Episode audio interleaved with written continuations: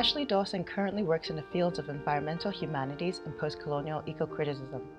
He has published five books, among these, three recent books relating to these fields People's Power, published in 2020, Extreme Cities, and Extinction. He is a professor of postcolonial studies in the English department at the City University of New York and at the CUNY College of Staten Island. He is interested in the experience and literature of migration, including movement from colonial and post-colonial nations to former imperial centers such as Britain, and in the migration in the global south from rural areas to mega cities such as Lagos and Mumbai. Ashley Dawson, welcome to the One Planet podcast. Thank you so much. Great to be with you, Mia. So, we're living in the century of the city. You know, we hear a lot about creating smart cities, smart buildings, smart thinking, but very little about social justice. Many communities living in cities have little idea of what their future is going to look like when it comes to housing, transport, climate, education, and working from home, and not to mention the heat waves and storm surges, which you describe as ground zero for climate change. Could you describe the rapid transition planning and cutting edge adaptation efforts that need to take place? Yeah, thank you. First of all, I just say that you're right. This is the century of the city for the first time as of about 2007, the majority of humanity is an urban species. But it's important to note that the vast majority of urbanization is happening in cities of the global south. That is, you know, cities that are predominantly populated by poor people by standards that have typically been associated with cities. These are places that where there are not a lot of jobs in the formal sector and where people often have to live in various forms of kind of informal housing, which is sometimes called slums, essentially. So if we talk about how to build resiliency in cities, we have to be very clear about which cities we're talking about, you know, and what resiliency might actually look like. So the city that I'm living in, New York City, is a city with big demographic inequalities, particularly between Manhattan, where there's a, a, huge amount of wealth concentrated, and the outer boroughs, where they're predominantly immigrant populations, poor people, people of color. And those outer boroughs are places that are extremely threatened by various different forms of climate change, from storm surges associated with hurricanes and rising sea levels, like what happened with Hurricane Sandy last decade, to more kind of quotidian disasters like urban heat waves, which are striking cities more and more frequently. In a really wealthy city, obviously something like urban heat wave that impacts people in global south cities even more dramatically because you know most people living in places where the majority of people live in slums they don't have access to air conditioners or you know cooling centers or anything uh, like what we take for granted to a certain extent in wealthy cities in the global north. So you know there are, there's a lot of really important innovation being done. Uh, new york city has been one of the sites for that. In particular in my book extreme cities i talk about the rebuild by design competition which tried to send teams of architects, designers, anthropologists, and sociologists out to the communities that were worst hit by Hurricane Sandy, like, for instance, on the east coast of Staten Island, the uh, borough that's in the south of the city, where a big storm surge inundated a lot of communities. And to get these teams to figure out what people really needed and how a rebuilding could be done that would include really cutting edge forms of architectural design and urban transformation, but that would also help educate people about the dangers represented in a century of climate change to cities and how the social fabric itself could be better built back up to make society more resilient as well. So it's it's those kinds of pieces, and then thinking about how that kind of conjunction of infrastructural change and innovation and, and social transformation, you know, how we might even begin to contemplate that in cities like Lagos or Buenos Aires, you know, in the global south, that is really at the crux, I think, of your question. Yes. And so with your books, and I also want to get to the foundation of the Climate Action Lab. But you really put forth a, a bold vision. I'm thinking of a people's power reclaiming the energy commons. You set out why replacing coal fired power plants with for profit solar energy farms isn't radical enough. We need a even greater shift. We can no longer think of energy as a commodity. Yeah, that's right. So that book of mine tried to tell a positive story about energy democracy and the possibility for not just shifting off fossil fuels, which we know we need to do if we're going to stop the you know crisis of the climate emergency and the carbon emissions that generate it right? I mean think about the fact that fossil fuels and the burning of fossil fuels whether it's to generate power or for transportation in automobiles and trucks and other things you know that, that's the major contribution to carbon emissions and to climate change so we definitely need to transition away from those fossil fuels we're not doing it fast enough but as we do that, as we fight for that transition, we can also change the way that energy is provided and who benefits and, and how we control it, right? So energy democracy is that kind of sense that we get to really remake all of the infrastructures of everyday life. Why is there this potential for remaking infrastructures in a more democratic way? Well, if you think about how we most people consume fossil fuels, uh, well, particularly how we get our power. You know, when you flick on your lights, you don't usually think about where the power is coming from, but it's usually generated in a power plant, either a coal-fired power plant or increasingly in the US, a, a natural gas-fired power plant, methane-fired power plant that is somewhere in your city, but pretty far away from you or else in the countryside. And, you know, thousands and thousands, in some cases millions of consumers are reliant on these centralized power plants that generate electricity. And they're also reliant on the big corporations that control these power plants and the distribution networks. In most cities in the United States, investor-owned utilities, these are kind of corporate utilities, they, they produce uh, power for 70% of Americans so in most big cities in the United States, although there are exceptions like Los Angeles where there's a publicly controlled power provider, but in most cities there's some big corporate owned utility that's generating all of the people's power. And even though the rates that people pay for electricity are supposedly publicly regulated, in most cases, those regulators always just go along with what the big corporate utilities ask for when they ask for higher rates. And where does all that money, which comes from the rates that we pay, go to? Well, it goes into the pockets of investors. That's why these things are called investor-owned utilities. And they produce a, a, a, lot of money for investors, you know, reliably about, you know, 12% profits. For Con Edison, the utility in New York City, that's, you know, around a billion dollars of, of profit every year.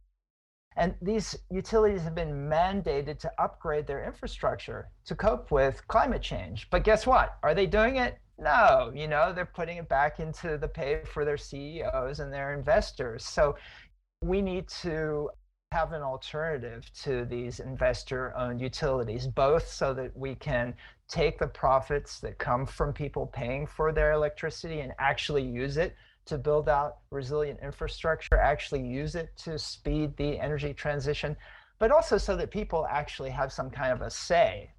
And renewable energy is particularly powerful in terms of its material characteristics for kind of helping us imagine and get to genuine energy democracy because the sun shines most places and the wind blows most places. I mean, some places more than others, but you know, you don't need some far, very expensive power plant to, to get solar power or wind power. You know, you can have a, a solar panel on your roof or, you know, a bunch of um, communities can get together and pay for a wind turbine, as has happened a lot in countries that have had a quick energy transition, like Germany, for instance, or Costa Rica. So there's the possibility for communities and people in general actually to have power, to control power, and also to save the planet in doing that, and to get away from the fossil capitalist death spiral that we're in right now. We have to make this transition or it's going to kill us all. And it doesn't kill everyone at the same speed. This is also a question of environmental justice and racial and gender based inequalities very much center here. I talked already about heat waves and how people in cities are at risk for heat waves. That plays out along demographic lines as a result of histories of redlining and other forms of racial discrimination in the US. It's communities of color that are most vulnerable to those forms of climate crisis. And it also just so happens that it's communities of color where most of the really polluting fossil capitalist infrastructure is located in cities like New York, right? And so the high rates of asthma and, and pulmonary disease and other health crises that affect these communities are directly linked to the kind of racial injustices that characterize our fossil capitalist infrastructure. So when we talk about the transition and we talk about energy democracy, we're also talking about energy justice, a transition towards racial justice you talked about a different vision for how energy distribution would look like. And it kind of sounded towards the end that you're thinking more decentralized power distributions rather than having this central type of system. Is that what you're envisioning for future cities? Yeah, uh, thanks, Iyabo, for that question. I think it can be uh, both and, right? So, you know, there is a powerful level of support in the United States and other countries for community controlled renewable energy. Uh, for instance, here in New York, the environmental justice organizations in the city have been fighting very much to be able to put up solar panels on the roofs of communities in their neighborhoods because they know uh, in the most visceral possible way about the injustices that I was just describing before, right? So they feel like they're not going to wait around for the um, city or the state or the federal government to come and do the right thing because you know these com- communities know that you know they have to be the ones to fight for justice and so yeah they're, they're not they're they're busy setting up their own community based forms of renewable energy.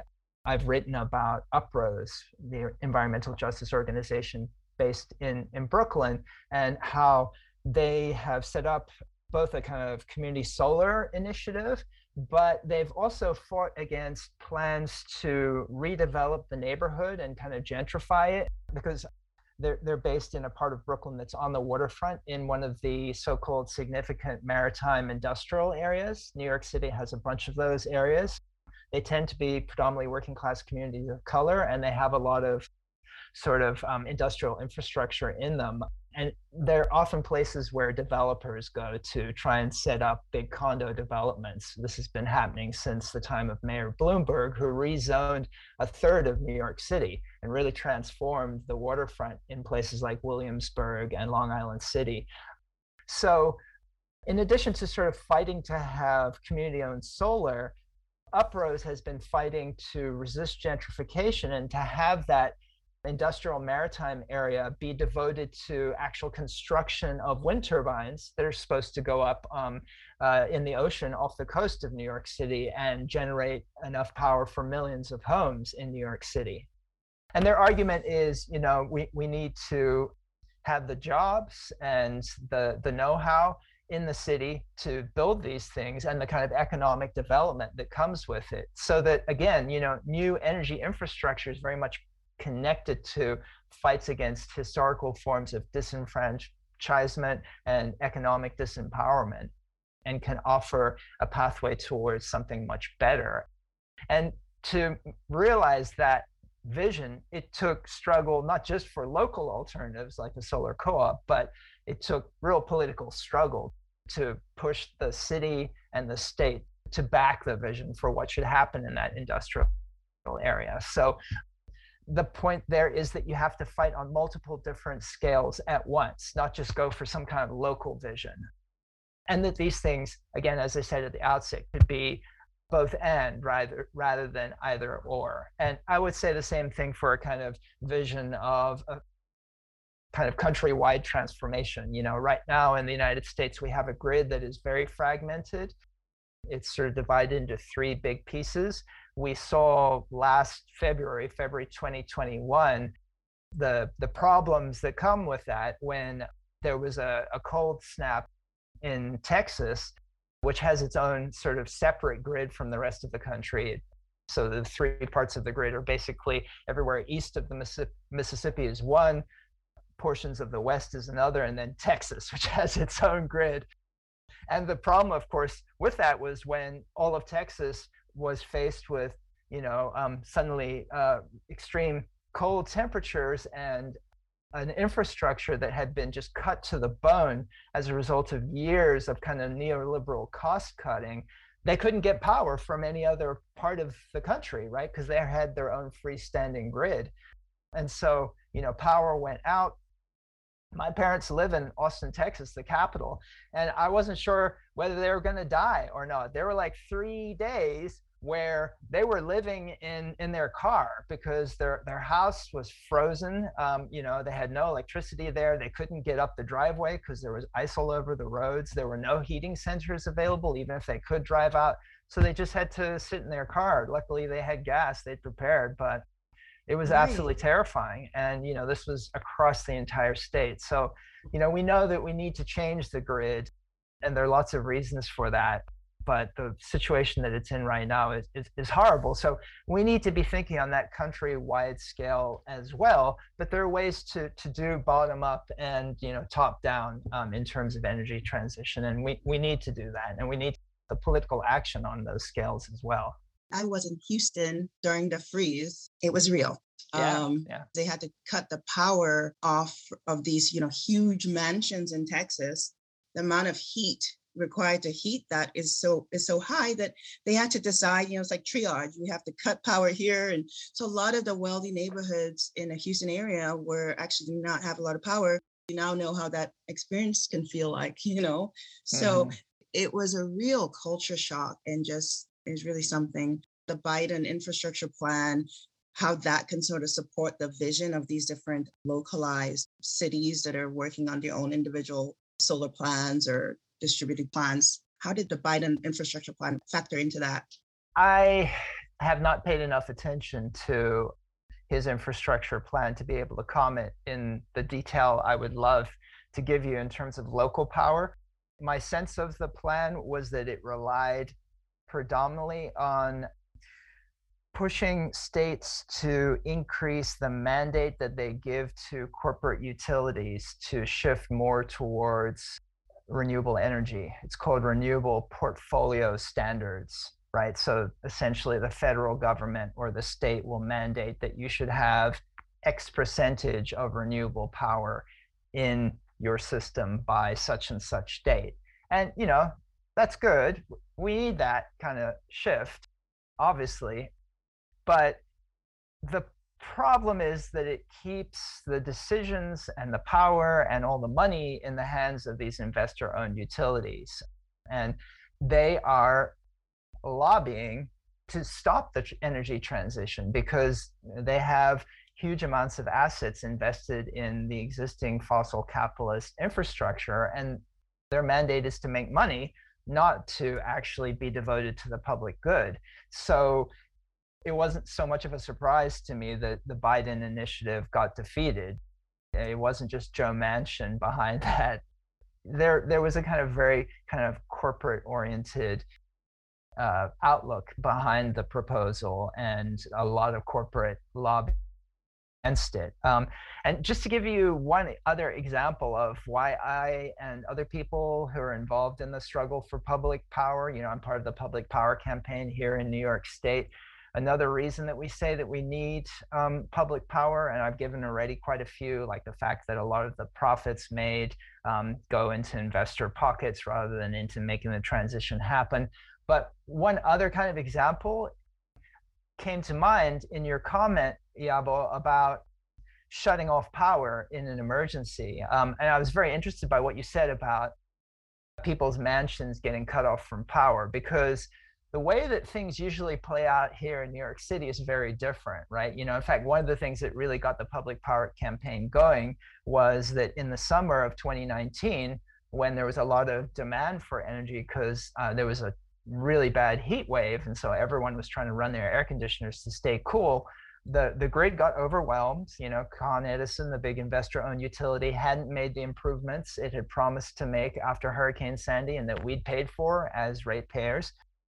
So uh, the grid was overwhelmed, and they had to cut power to neighborhoods in New York in order to stop the entire grid from crashing, right? Because that's the way an electric grid works. You have to have power kind of balanced out from moment to moment, or the whole thing will go down and you know they didn't shut power off to wall street. They didn't shut power off to the upper east side where all the wealthy white folks live.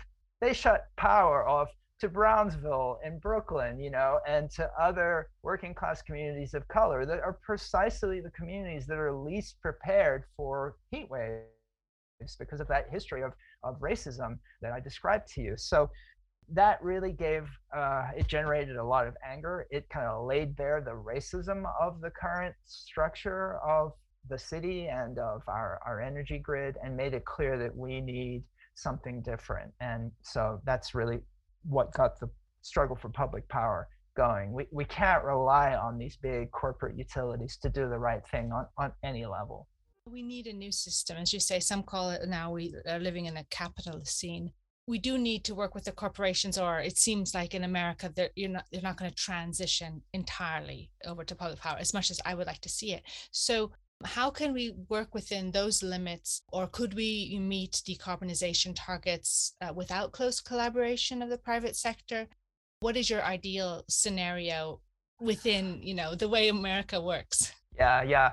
Well you know there have been analogies, of course, to various historic moments in the past of the United States, right? The Green New Deal, this idea that was so much part of Bernie Sanders' campaign, and which Joe Biden kind of appropriated to help him get elected. He made a lot of promises, but as I've already said, we've, we've seen that that really hasn't gone anywhere. But the Green New Deal is obviously based on the analogy of a lot of the programs that were rolled out in the 1930s to deal with the Great Depression, to help people who are in dire circumstances and to build up the country's infrastructure, right? So, you know, it's important to remember that we have kind of public power initiatives in the past. You know, the 1930s were a time when people were very aware of corruption among the corporate utilities. So, this is the time when the federal government built the Tennessee Valley Authority built a lot of the um, big dams that provide renewable energy in the Pacific Northwest. Um, and also electrified all of the rural areas in the United States. Uh, and they did that through something called the Rural Electrification Administration, which, you know, again, the corporations refused to electrify rural areas because it wasn't in their economic interest. You know, they had markets in cities where people were geographically concentrated, so they didn't have to build as much infrastructure. And in rural areas, people are very spread out. It would have cost a lot of money to string wires out to farmers who were spread out. And so they were just refusing to electrify most of the country rural portions of the country. Um, so the REA, the Rural Electrification Administration, was a federal program that gave uh, very cheap loans to people who would set up cooperatives in rural areas so that they could band together and take a loan from the federal government. And with that money, they could build the infrastructure they needed and they could make collective decisions about how to do that. So, you know, that's an example of um, something that wasn't kind of controlled by the state from the top down, where people were able to have a kind of really vibrant form of energy democracy under circumstances where the, the market and corporations weren't working for them. And I think it's important to think about that as a model today for the sort of top down and bottom up um, process that I was describing to you earlier. The other important kind of historical analogy is, of course, World War II, right? And the way that faced with the, the threat of fascism, the United States government forced the big automobile companies in Detroit to start producing tanks and, and other weapons. So, you know, the government didn't abolish General Motors, it just basically took over General Motors and said, you have to do this. So, you know, to go to your question, Mia, are we going to have to rely on private corporations? Uh, you know, I'm not necessarily saying that everything should be sort of outlawed. But given the severity of the crisis we face, right, and we've we've heard from scientists, you know, the the there's no doubt whatsoever not only that the way society is structured right now is generating carbon emissions that are taking us towards planetary ecocide and extinction but that we have to make the transition really really fast right? You know we, we need to basically stop burning uh, we need to stop exploring for new fossil fuels and we can only burn a, a very small portion of the ones that are already being exploited. So we're in an emergency situation and we can't rely on corporations that have all of these stranded assets that are operating uh, based on continuing to make big profits for their investors to get us to where we need to, to go, which is for survival for the vast majority of people. So, you know, I think we need democratic action to forge a pathway forward. And that could involve you know, taking over Amazon and Walmart and all the other big corporations and the investor-owned utilities. Or it could involve, as we're arguing in the public power campaign here in New York State, you know, we already have a, a big public power provider, the New York Power Authority. It was set up during the New Deal, but the corporate utilities managed to get bylaws written in that it couldn't provide very much power. You know, it provides power for um, public housing in New York City and for the state university and the city university of New York, but not much beyond that. It can't generate new power, basically on the, the kind of political power of these corporate utilities. So we're, we're fighting back against that and saying we need to have uh, NYPA, the New York Power Authority, basically be what takes us forward. And you know, we're not going to abolish Con Ed and National Grid and all these other fossil capitalist corporations, but you know, we're going to let people choose which they want, and you know, we're going to have a public power authority that's uh, mandated to generate 100% renewable energy, never to cut people off because of poverty, and to charge rates that are affordable for people rather than jacking rates up to make more and more money. We think that people will choose with their feet, essentially. Oh, yes. And I like when you say that we are an emergency situation or you call it extinction. I would love to see the incredible organizational capacity of the US military work on domestic issues and like a war on climate change. Ashley Dawson talks about different forms of power generation. This includes renewable sources and different forms of distributed power. More importantly, he stresses the importance of having community control this resource, this common, a redistribution of control of our power, if you will. It made me think also about the dignity that comes with having reliable power, a dignity that isn't always afforded to the people living in the developing countries of the global south. In February 2021, the Texas electric grid lost its capacity to provide electricity to Texans during a winter storm event. My experiences in Houston during the winter freeze reminded me of some of my experiences living in Nigeria where the electrical grid can be intermittent at best. Driving around the Houston area without working streetlights was a challenge. I remember waiting in a line of about 50 people trying to get firewood to burn in my apartment just in case I needed it. One experience common to the roughly 7 million people living within the Houston metro area was the lack of indoor plumbing. Even if one had electricity, the city did not have reliable power to maintain the water pumps needed to provide plumbing for homes and businesses. Being rich or poor didn't matter, every one of us experienced this. The Texas Department of State Health Services estimates that 246 people died due to extreme cold exposure, hypothermia, and related traumas due to a lack of power during the winter storm. In those days and weeks, most, if not all, Texans appreciated the convenience technology affords us, as well as the dignity it provides. Sadly, one does not have to go to the global south to witness people living lives without housing and basic plumbing. One has only to look at the homeless population growing within our cities. Ashley Dawson argues that the need for strong democratic action within our communities is needed to balance the political power of corporate funded utilities. A public power authority that gives people freedoms, is affordable, and respects the dignities of all people. We all need to live productive lives with dignity. You are in New York City. Imagine New York City 2050 or 2100. What do you envision?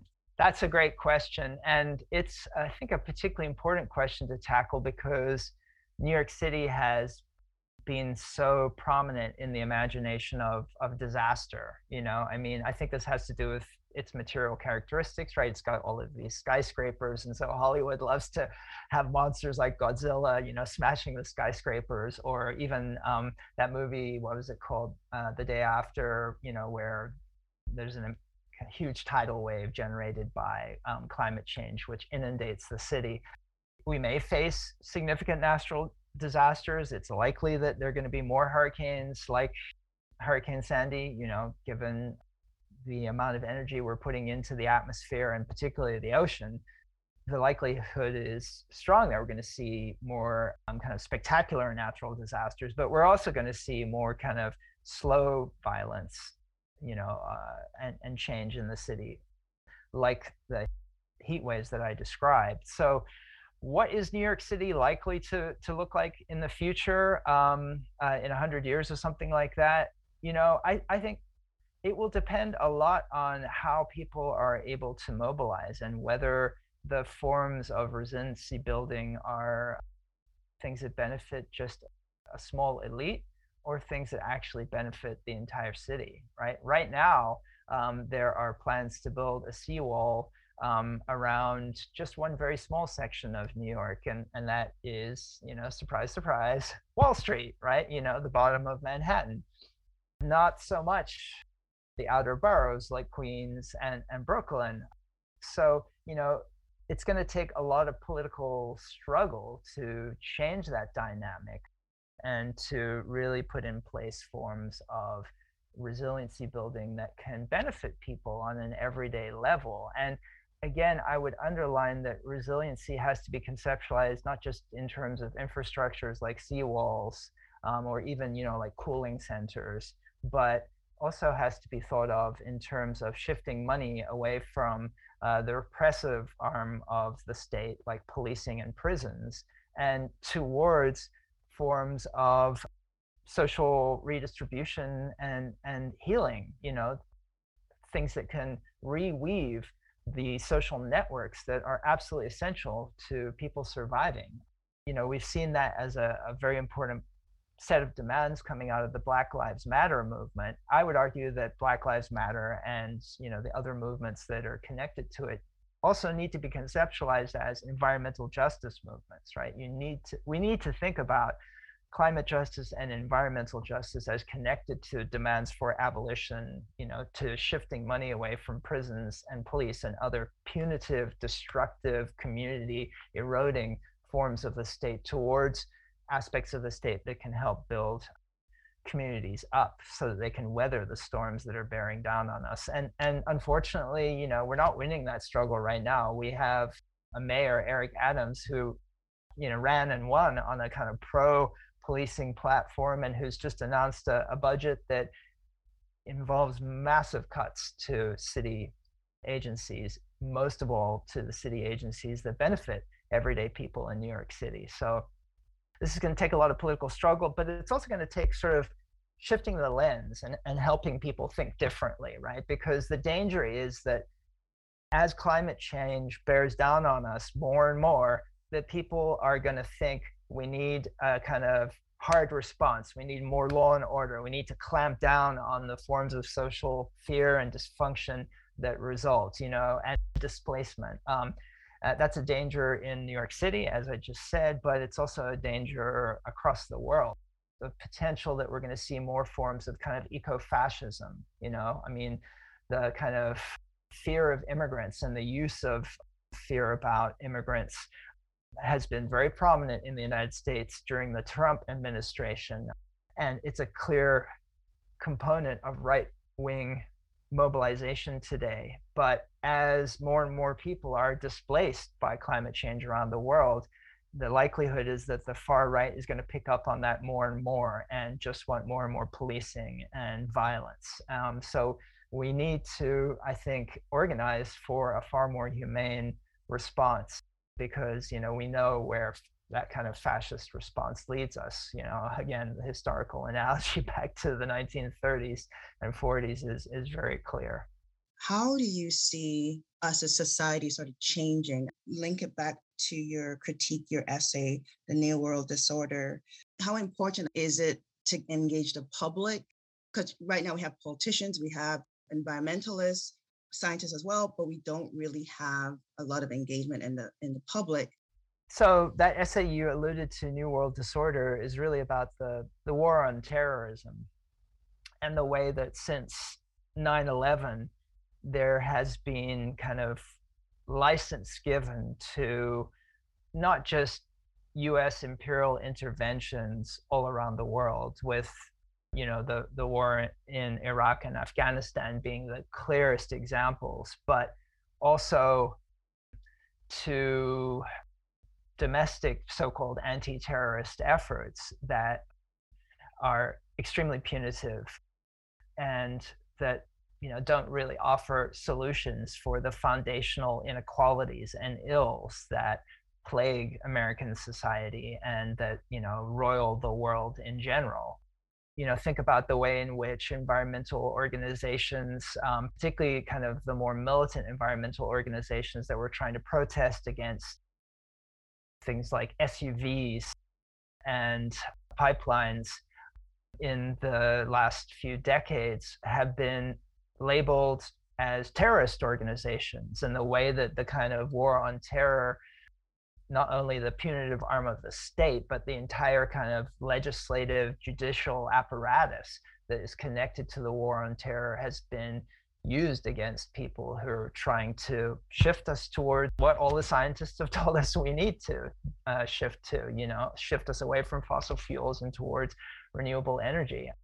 And of course, the, the one of the most powerful instances of this is the way that the protesters, indigenous water protectors at Standing Rock were, were treated. And, and this was before the Trump administration. This was under the Obama Biden administration. You know, they were brutally beaten by police.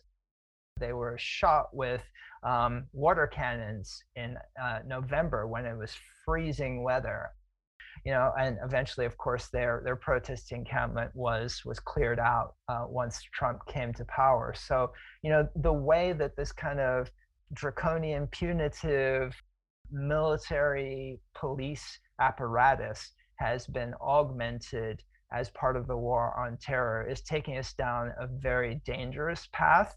And the interaction of these kinds of ideologies and apparatuses with climate change and the kind of social instabilities that result from climate change is extremely worrying in the present and even more so in the future.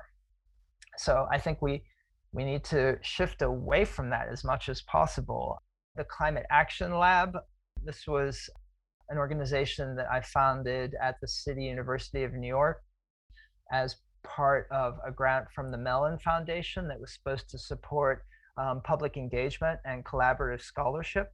So we had a year long program where we brought activists, researchers, and artists together, uh, people who are working in New York City, in and around New York City on environmental issues and trying to think about how to move forward, how to have a more resilient city you know, there were a lot of fascinating conversations that took place over the course of that year.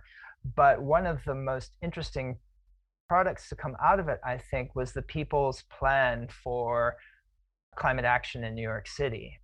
So the idea of that plan was that we can't rely on, you know, state agencies like the, the city to come up with plans that are actually inclusive that reflect people's needs on the ground, particularly the needs of the most economically and socially marginalized people in the city. We also can't rely on NGOs, even the most well meaning ones. So we need some kind of a process that draws people in and helps empower them.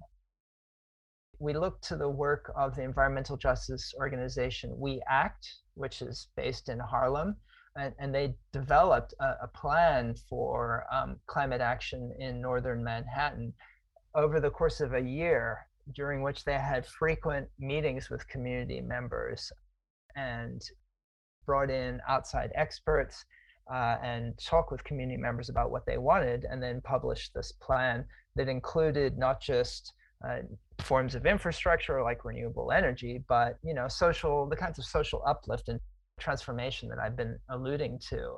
So, like one concrete example of this, they proposed community centers across northern Manhattan, places that could be sites of, of refuge when people needed them, you know, as cooling centers in the summer or as places where people could go if there's a natural disaster, um, but also places that could just help connect people with one another, you know, uh, places that where people could get educated about the climate crisis, where they could suggest to folks making changes or proposing policy changes to the city and the, the federal government you know, what what local people really wanted.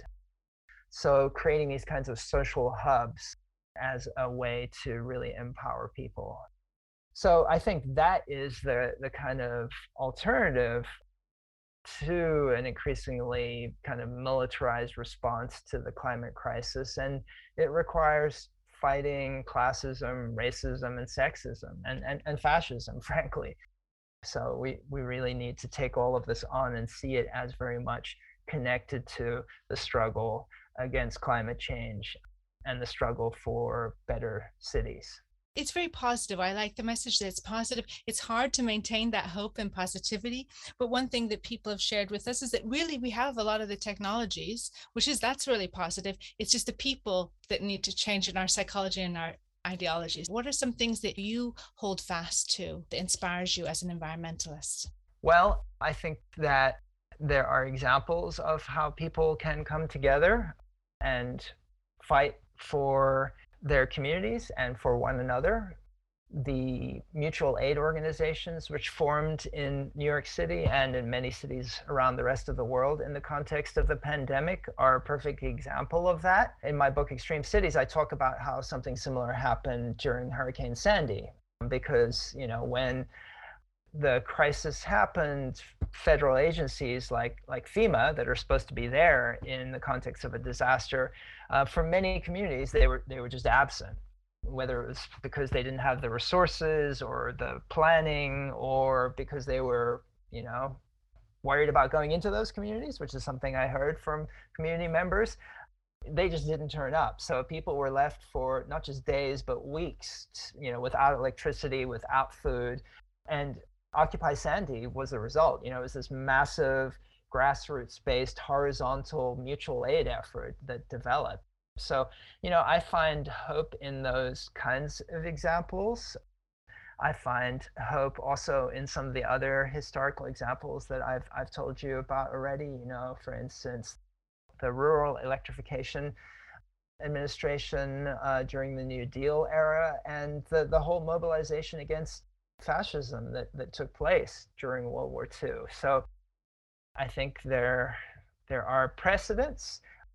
The political struggle is really hard today, and I, I feel like we haven't been winning, but I think it's important to go back to one of your previous questions, not to think of this as like either we win it or there's catastrophe and you know that's that's the end we win or lose and there's a huge big tidal wave and it kills us all and that's the end that's not the way that climate crisis is going to play out you know? It's going to be a long slow attritional crisis that will be punctuated by forms of horrible dramatic disaster that will decimate populations. But it's also going to be something that people will be impacted by for generations and that people will continue to mobilize around. So I think it's important to keep that in mind, you know, that even if, yeah, the Biden administration is, hasn't done what we wanted for the Green New Deal, and it looks like the Repu- I mean, the Republicans are gerrymandering and vote suppressing, so maybe they're going to take over Congress, and maybe,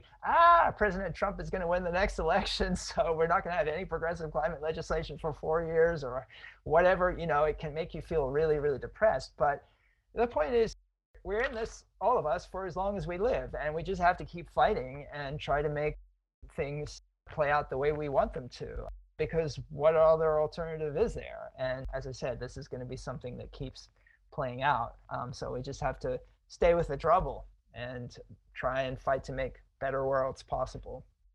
Yes, we actually have more power than we realize. In closing, you think about education and what were some teachers or life lessons that were important to you? What are your reflections on the beauty and wonder of the natural world as you think about this planet we're leaving for the next generation? Oh, great question. Teachers who were important to me, well, I was fortunate enough when I was beginning my work in graduate school to work with Edward Said, the, the great Palestinian intellectual. So, you know, his example of holding on to humanity, to fighting against colonialism, and to articulating hopes for a decolonized world is really important.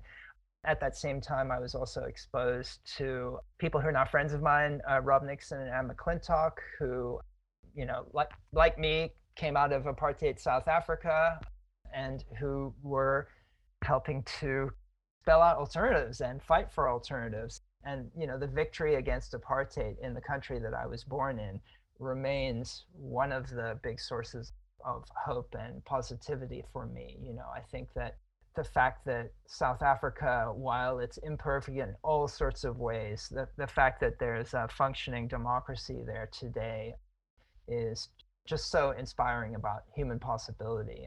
The reason I left the country and my family left the country when I was young is because uh, we didn't we weren't able to imagine anything other than a bloodbath in that country and it turned out very differently. So that's super inspiring. And in terms of the natural world yeah just the capacity of the world to renew itself. I've written a book about extinction. I know that it's uh, very much under attack and and threatened in all sorts of ways but nonetheless you know when spring comes every year there is a feeling of hope and possibility and rebirth. You know it makes me think about george orwell who said you know the fascists can take everything from you they can lock you in a prison and isolate you from everybody but when the spring comes you'll still hear the birds singing outside the window and you know you can see the trees turning green again so yeah, I think the natural world is a source of hope and, and possibility for us. And the passion for the work came out of coming from South Africa and being absolutely dedicated to, you know, at, as someone with immense privilege, you know, as a white person who benefited from apartheid, I decided to dedicate my life to fighting against racism and inequality and thinking about fighting for climate justice flows naturally out of that because it is the great crisis of our times. But definitely, the more I learn about the natural world, and as a part of thinking about these issues, the more inspired I feel about possibilities. Thank you, Ashley Dawson, for sharing your humanistic principles and helping us reimagine climate politics through the lens of the city your critique of our economic system and how we might find grassroots alternatives to reclaim the energy commons so that we can protect our planet and future generations. We all live on one planet we call home. Thank you for adding your voice to One Planet podcast and the creative process. Thank you so much, Mia and Iyabo. It's been great being with you both. One Planet podcast is supported by the Jan Michalski Foundation this interview was conducted by Mia Funk and Iyabo Lawal with the participation of collaborating universities and students.